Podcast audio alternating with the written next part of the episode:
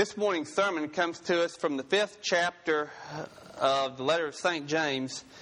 I'll begin reading in verse 7 of the 5th chapter and read through the end of the chapter in verse 20, where we find these words of St. James the Just, also known as the half-brother of Jesus. He says, "Be patient, therefore, brothers, until the coming of the Lord. See how the farmer waits for the precious fruit of the earth, being patient about it until it receives the early and late rains. You also be patient. Establish your hearts, for the coming of the Lord is at hand. Do not grumble against one another, brothers, so that you may not be judged. Behold, the judge is standing at the door. As an example of suffering and patience, brothers, take the prophets who spoke in the name of the Lord. Behold, we consider those blessed who remain steadfast. You have heard of the steadfastness of Job, and you have seen the purpose of the Lord, how the Lord is compassionate and merciful. But above all, my brothers, do not swear, either by heaven or by earth, or by any other oath, but let your yes be yes, and your no be no, so that you may not fall under condemnation. Is anyone among you suffering? Let him pray. Is anyone cheerful? Let him sing praise. Is anyone among you sick? Let him call for the elders of the church, and let them pray over him, anointing him with oil in the name of the Lord. And the prayer of faith will save the one who is sick, and the Lord will raise him up. And if he has committed sins, he will be forgiven. Therefore confess your sins to one another, and pray for one another, that you may be healed. The prayer of a righteous person has great power as it is working. Elijah was a man with a nature like ours, and he prayed fervently that it might not rain, and for 3 years and 6 months it did not rain on the earth. Then he prayed again, and heaven gave rain, and the earth bore its fruit. My brothers, if anyone among you wanders from the truth, and someone brings him back, let him know that whoever brings back a sinner from his wandering will save his soul from death and will cover a multitude of sins." And this is the word of the Lord. Thanks be to God.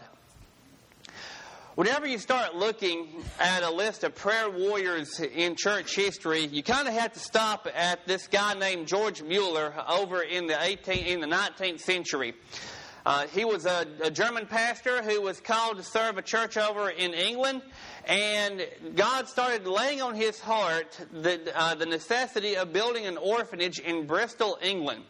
When he sensed this call from God, he only had about 50 cents in his pocket. And over the next several decades, Mueller decided he would never accept anything, never ask anything from anyone. He would pray for God to fulfill the needs of the orphanage, since God had called him to do this. And on at least one occasion, he brought 300 orphans into the dining hall, sat them down at empty tables, and said grace over empty tables. Within minutes, a baker and a milkman showed up with enough bread and milk for 300 kids.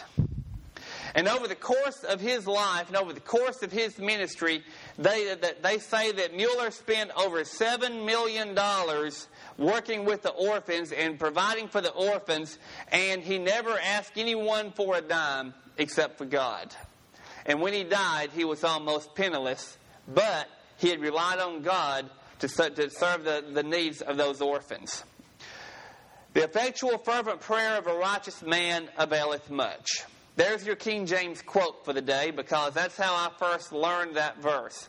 And whenever we start looking at one of the greatest privileges that we possess as people of God, as those adopted into the family by our confession of faith as Jesus is Lord, believing in His resurrection, prayer stands at the top of practically any list that you can imagine.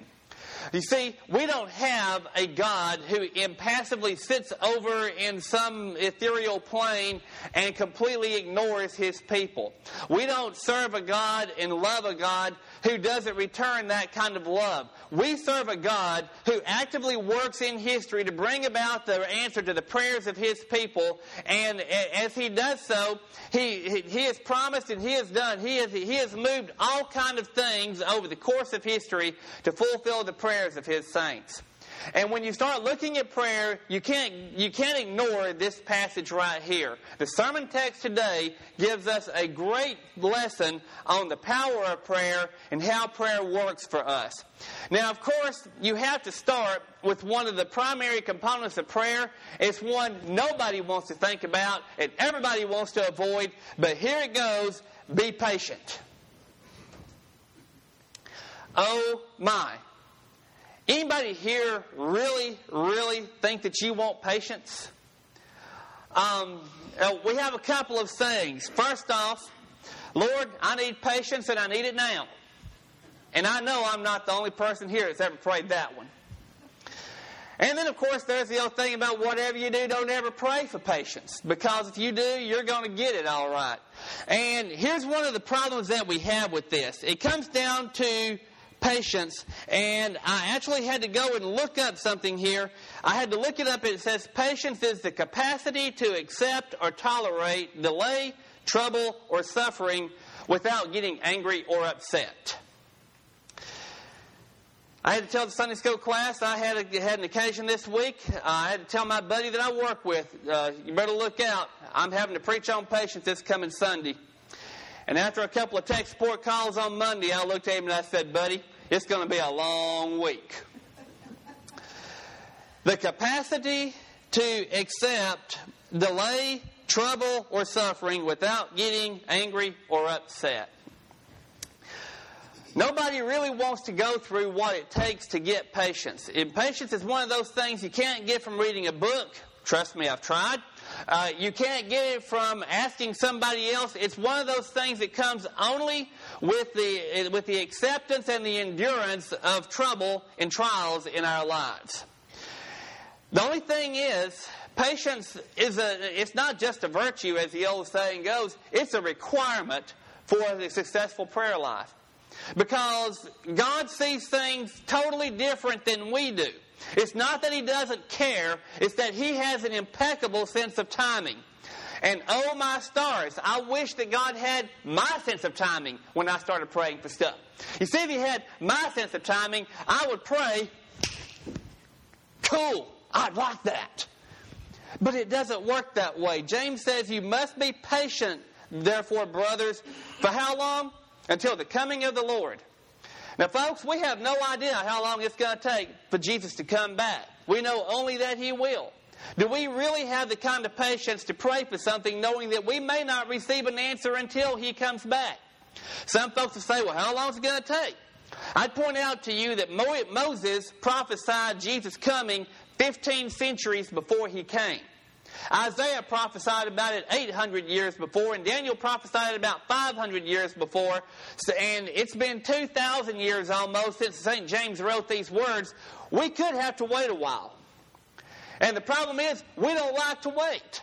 I promise you, I tell you what, if I'm wrong, tell me on the way out the door. I could probably walk into any house in this congregation today and go into your kitchen, and you've got a microwave there, right?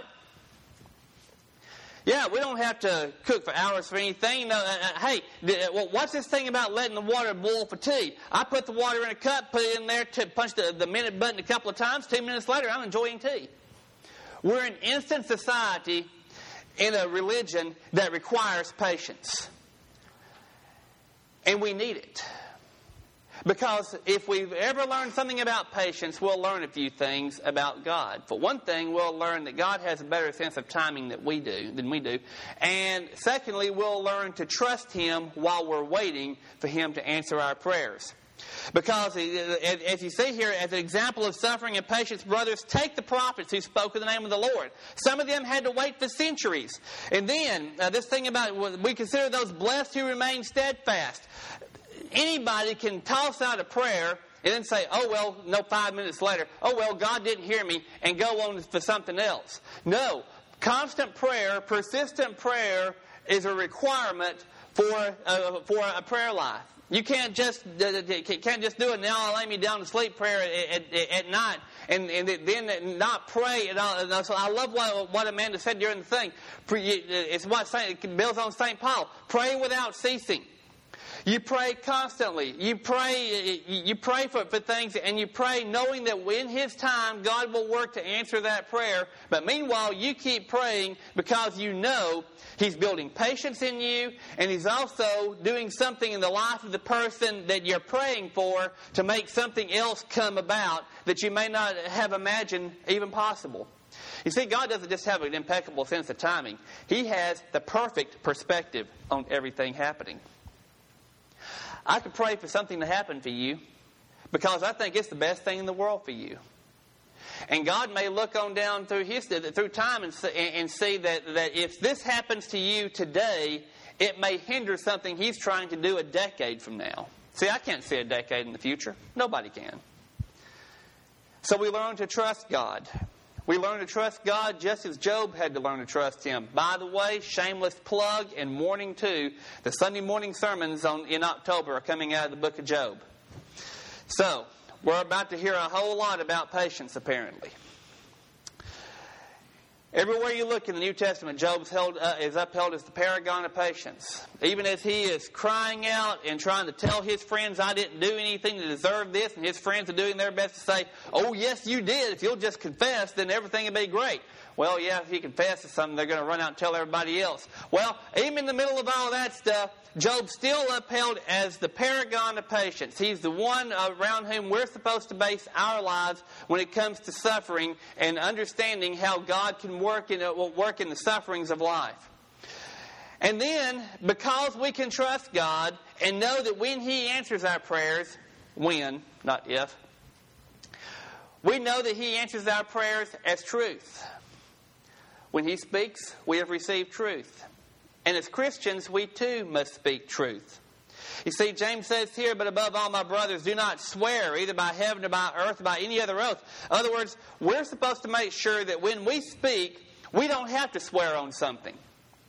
Because everyone should know that as believers, we will tell the truth, whether it gets us in trouble or whether it gets us out of trouble. And essentially, James is quoting here what Jesus said over in Matthew, where in the Sermon on the Mount. Again, you have heard what it was said to those of old: "You shall not swear falsely, but shall perform to the Lord what you have sworn." But I say to you, this is Jesus speaking: do not take an oath at all, either by heaven, for it is the throne of God, or by the earth, for it is His footstool, or by Jerusalem, for it is the city of the great King. Do not take an oath by your head, for you cannot make one hair white or black. Let what you say be simply yes or no. Any more than this comes from evil. I shouldn't have to swear on a stack of Bibles for you to believe what I say. You know that I'm a believer in Jesus Christ, and you should know, because of my relationship with God, that I must say, when I say yes, that it means yes, and when I say no, that it means no. And it's the same for everybody else. As we pray, we expect God to answer us truthfully, and we should also answer other people truthfully, because as they're talking to us, they're in essence watching what we say and what we do because they know of our relationship with God. A relationship made possible by prayer and sustained with prayer as well. And once again, who should pray? Everybody. When? Is anyone among you suffering? Let him pray. Now, I don't think we have that much trouble with praying and suffering. Nobody has to tell me when I'm sick that I need to pray for healing. No, I can handle that one. Every so often, somebody needs to hear this. Is anyone cheerful? Let him sing praise. You see, when God starts working in somebody's life, we need to praise Him for what He's done. Once again, you go back in the Old Testament and start looking at the Thanksgiving offering, the free will offering back in Leviticus. The person who makes that offering stands by the altar as the sacrifice is cooking, as the meat and so forth is cooking on the altar, and he tells everybody in the sanctuary why he's offering this sacrifice. And then he offers the sacrifice and offers all the grain, the wine, everything he's brought. It's a communal meal. Everybody in the sanctuary can take part in this man's sacrifice because God has answered his prayer. And it provides for the poor, and also tells everybody else in the sanctuary that God's still actively working to fulfill prayers. We need to rejoice. Why do you think we're having the fifth Sunday night singing tonight? So we can rejoice in what God has done in the life of this sanctuary, this congregation, and also in the life, in the lives of the people around us. And then what about the sick? Is anyone among you sick? Let him call for the elders of the church and let them pray over him, anointing him with oil in the name of the Lord. Well, several things we can say about this passage. For one thing, St. James says that you're to call the elders. Keep in mind that elder is a position in the early church. It's not just the old folks, okay? It's a position in the church.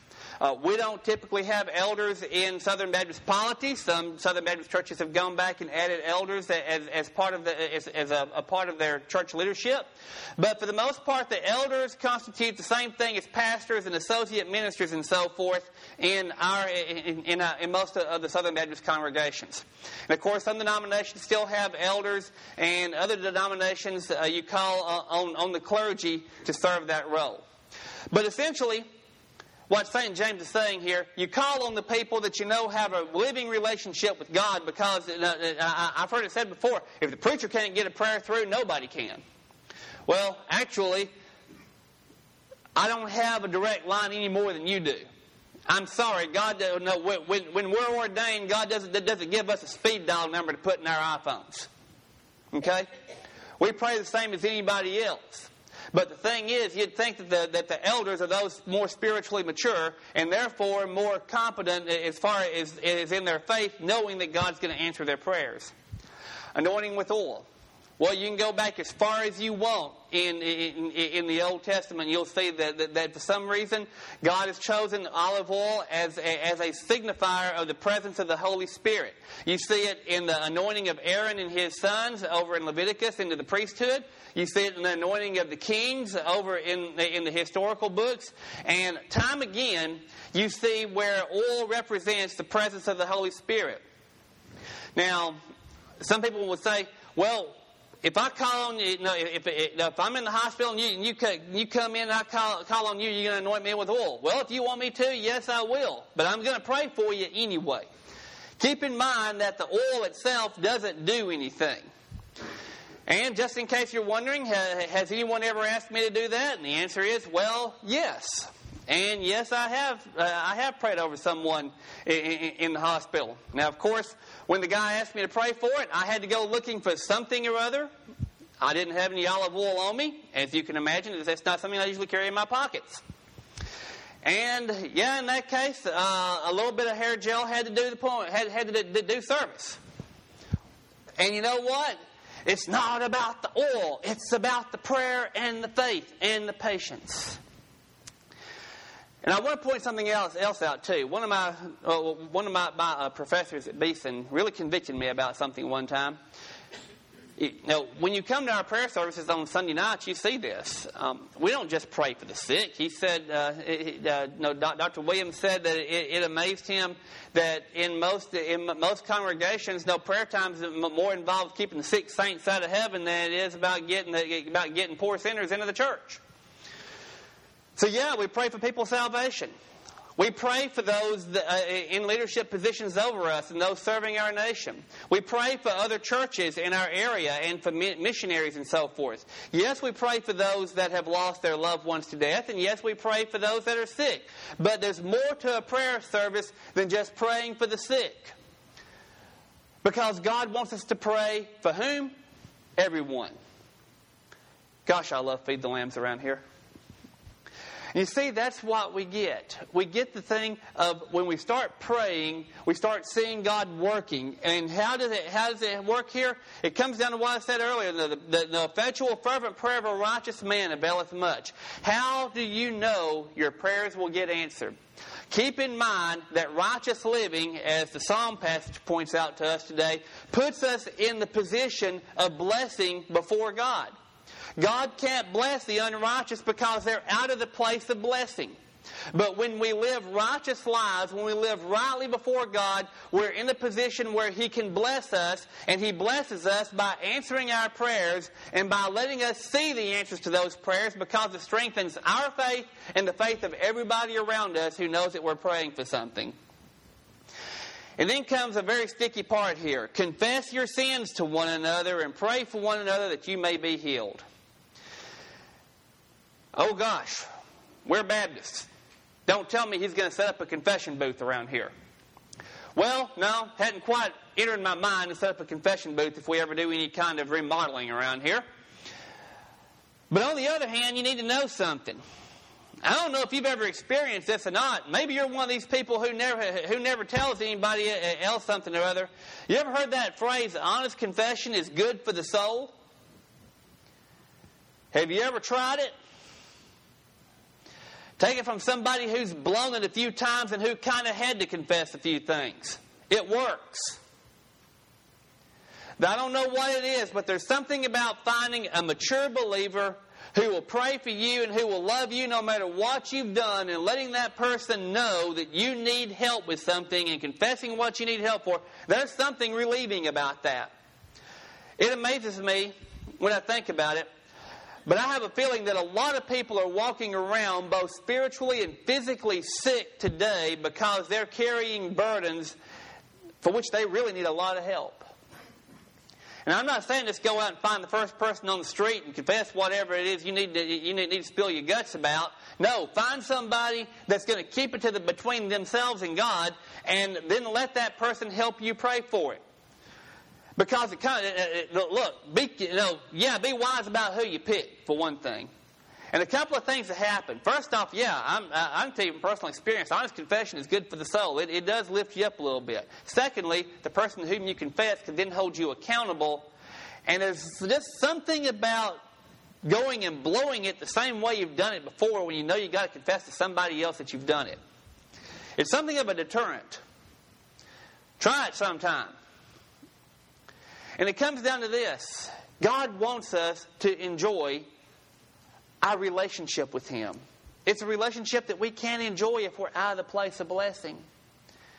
And it's also a relationship that we must enjoy in community with one another. Don't go spill your guts to everybody, but undoubtedly you can trust somebody to help you live a godly life and can help you pray about the things in your life. Because the prayer of a righteous person has great power as it is working. Look at Elijah. One prayer, 3.5 years, no rain. He prays again, whoosh, starts pouring. Go over to 1 Kings and read the story this afternoon. Absolutely amazing. And then something else about prayer. My brothers, if anyone among you wanders from the truth and someone brings him back, let him know that whoever brings back a sinner from his wandering will save his soul from death and cover a multitude of sins. You see, because we do live in relationship with God, we live in relationship with one another. And we need to reach out to those that are wandering outside the congregation, and we need to do our best to bring them back into the congregation so they can enjoy the relationship, so they can enjoy the praise, so they can hear that God's working in other people's lives, and can know that He's working in their lives as well, so that they too can contribute as much as they enjoy the blessings of others. It does come down to this, folks. We only have the privilege of prayer because we serve a personable God. We serve a God who loves us. And if you want to see just how deeply He loves us, look no further than Calvary. And at Calvary, you will see just how much God truly loves us. It's the old thing about, you ask Jesus, how much do you love me? And Jesus says, I love you this much. He stretches out His arms and He dies. And I believe as much as we want to look at this passage as far as prayer is concerned, we also have to look at a passage over in Gethsemane where Jesus talks about, if it be possible, let this cup pass from me. But let not my will, but thy will be done. Every week in this congregation, in this sanctuary, we pray, thy kingdom come, thy will be done on earth as it is in heaven. And as we pray that, we also pray for God to forgive us our trespasses as we forgive those who trespass against us. I want us as a congregation as well as individual believers to grow deeper in our faith, to pray more. Yes, to join us on Sunday nights as we come together for prayer. Because, we do serve a vital role in this community and the lives of those around us when we come together to pray for them. And I promise you, the more you pray, the more prayers you'll see answered. I'll also have to tell you from personal experience, like it or not, it doesn't always happen on your timetable.